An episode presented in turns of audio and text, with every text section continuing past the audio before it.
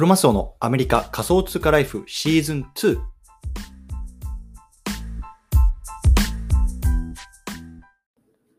皆さん、こんにちは。アメリカ西海岸在住のクロマスオです。今日は3月の29日火曜日ですね。皆さんいかがお過ごしでしょうか？今日も早速聞くだけアメリカ仮想通貨ライフ始めていきたいと思います。よろしくお願いいたします。さて、今日のテーマなんですけれども、今日は Google もいよいよクリエイターエコノミーに本気。かやについて説明。こんなね、テーマで話していきたいなと思います。ね、今日の対象のリスナーさんは、もうクリエイターの皆さんですね。クリエイターの皆さんね。例えばね、今こう自分の製品をね、こうネット上で売ってるよとか、あとはね、これからね、こう自分の製品を持っていきたいなとかいういうような人向けのね、内容になってます。うん。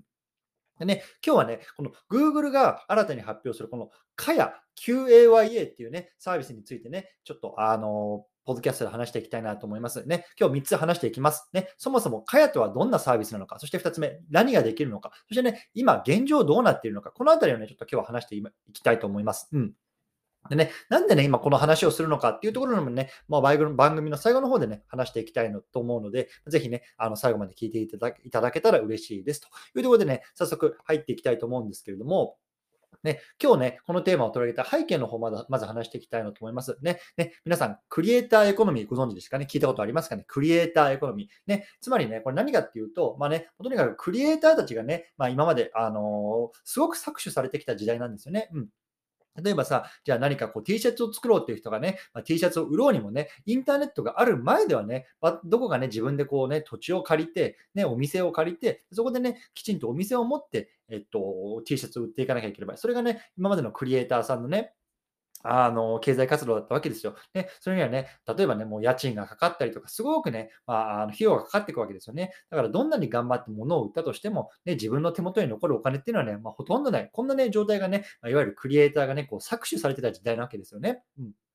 一方で、このクリエイターエコノミーっていうのは、もうクリエイターが、まあ、お客さんとこう直接ね、やることによって、いわゆるこう中抜き、中抜きされる費用とかっていうのをどんどんどんどんこう減らしていって、なるべくね、こうクリエイターさんが頑張ったら頑張った分だけ、こう自分たちのもとにね、この費用、お金っていうのがこう入ってくるように、ね、なっていく世界。これがね、インターネットの発達とか、これからブロックチェーンっていうようなね、テクノロジーが発達するとね、どんどんどんどんこうね、あのお客さんとダイレクトでやり取りできていくように世の中になる。ね、これがいわゆるクリエイターエコノミーって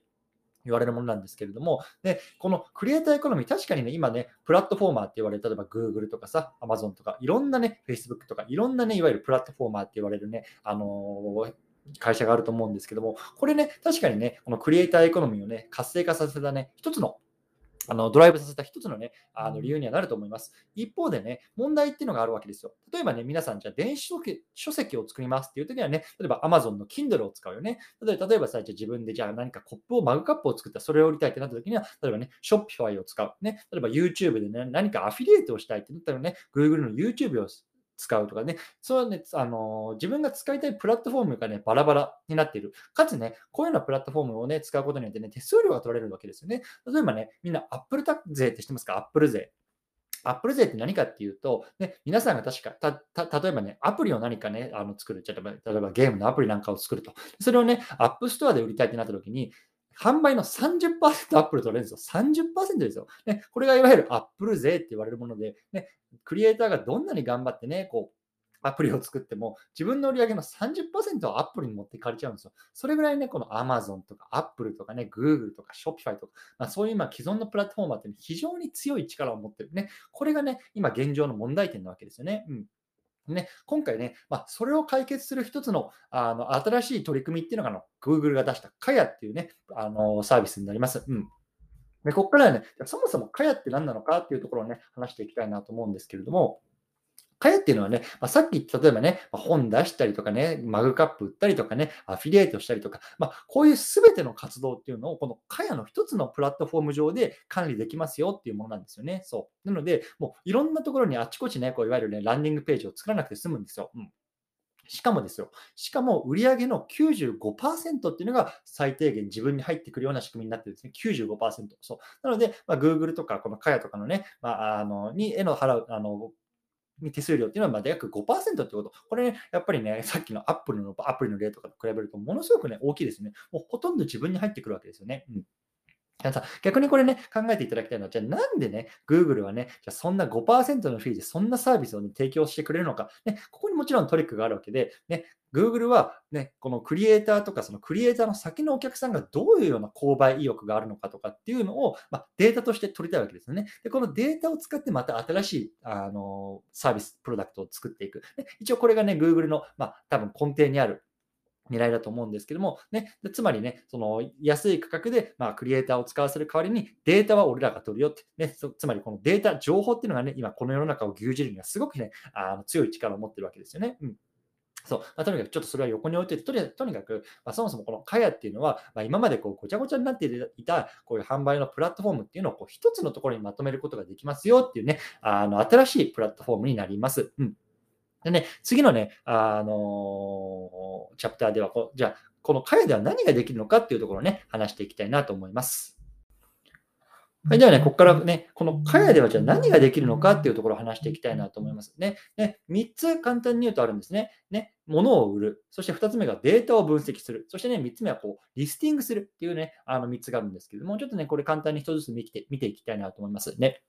じゃまずはね、まず一つ目、簡単。これはね、物を売る。自分のプロダクトを売る。ね、会社上で売ることができるんですよね。販売できるものもいくつかありまして、あのデジタルプロダクトね、例えば写真とか映像とか、さっき言った電子書籍とかね、例えばなんだろう。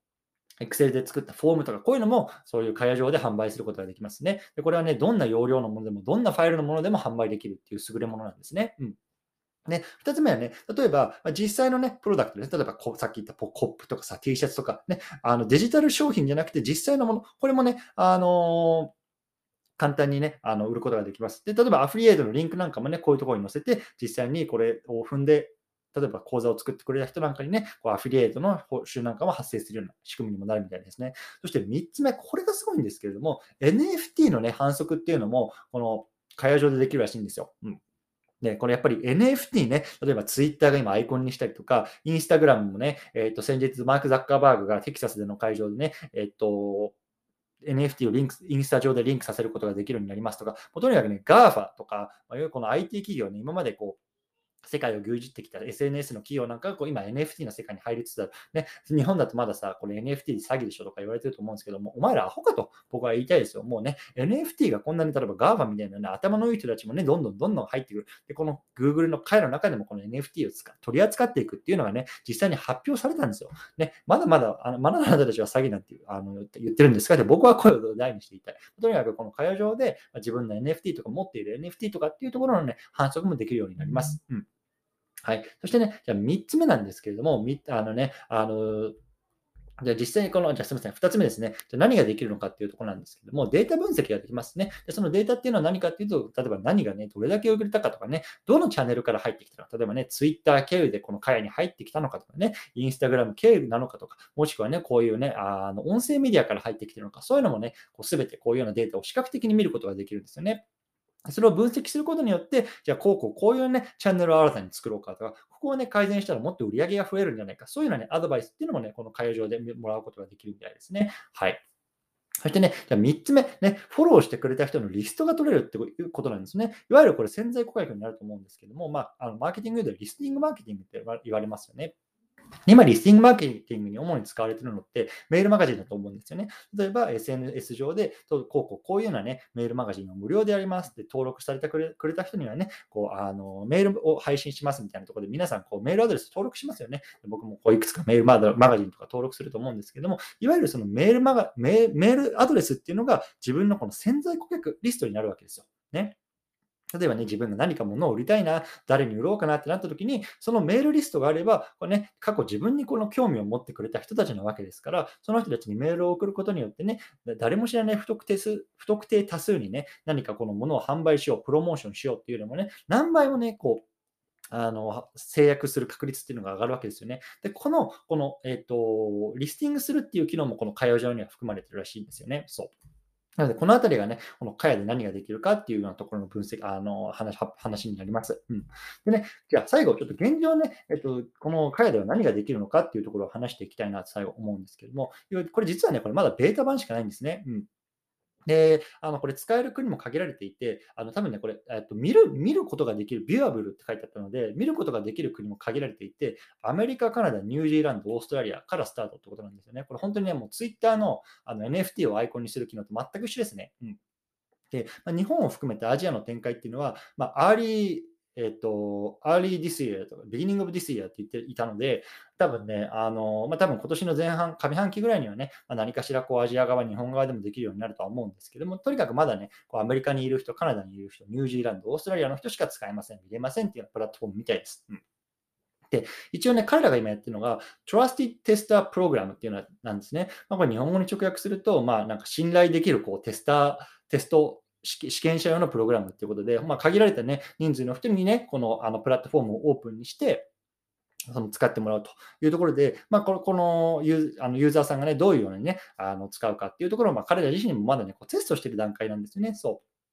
う。で、まあ、まあそれにどうやって応募するかっていうと、まあ、応募フォームがあって、でそこにね、ウェイティングリストに乗ることができるんですよね。そう。で、ウェイティングリストに乗ることができて、でそこからね、まあ、あの、なんだろう、 qualify した人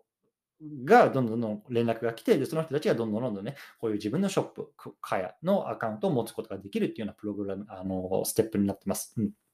で、あのなんでね、今日この話をするかっていうところを最後に話していきたいと思うんですけども、実はね、僕がこのカヤにの、あのに選ばれたんですよね。で、昨日ちょうどあのメールが来て、で、あの一応この新しく、まあ、あのショッカヤをね、アカウントあなたは作れるようになりますと。で、まあ、あのささっきね、その Google の担当者とちょっと電話会議をして、どんな風にね、こうお店を作っていくかみたいなところの打ち合わせをして、じゃあ実際やっていきましょうかみたいなところを話したんですけれども、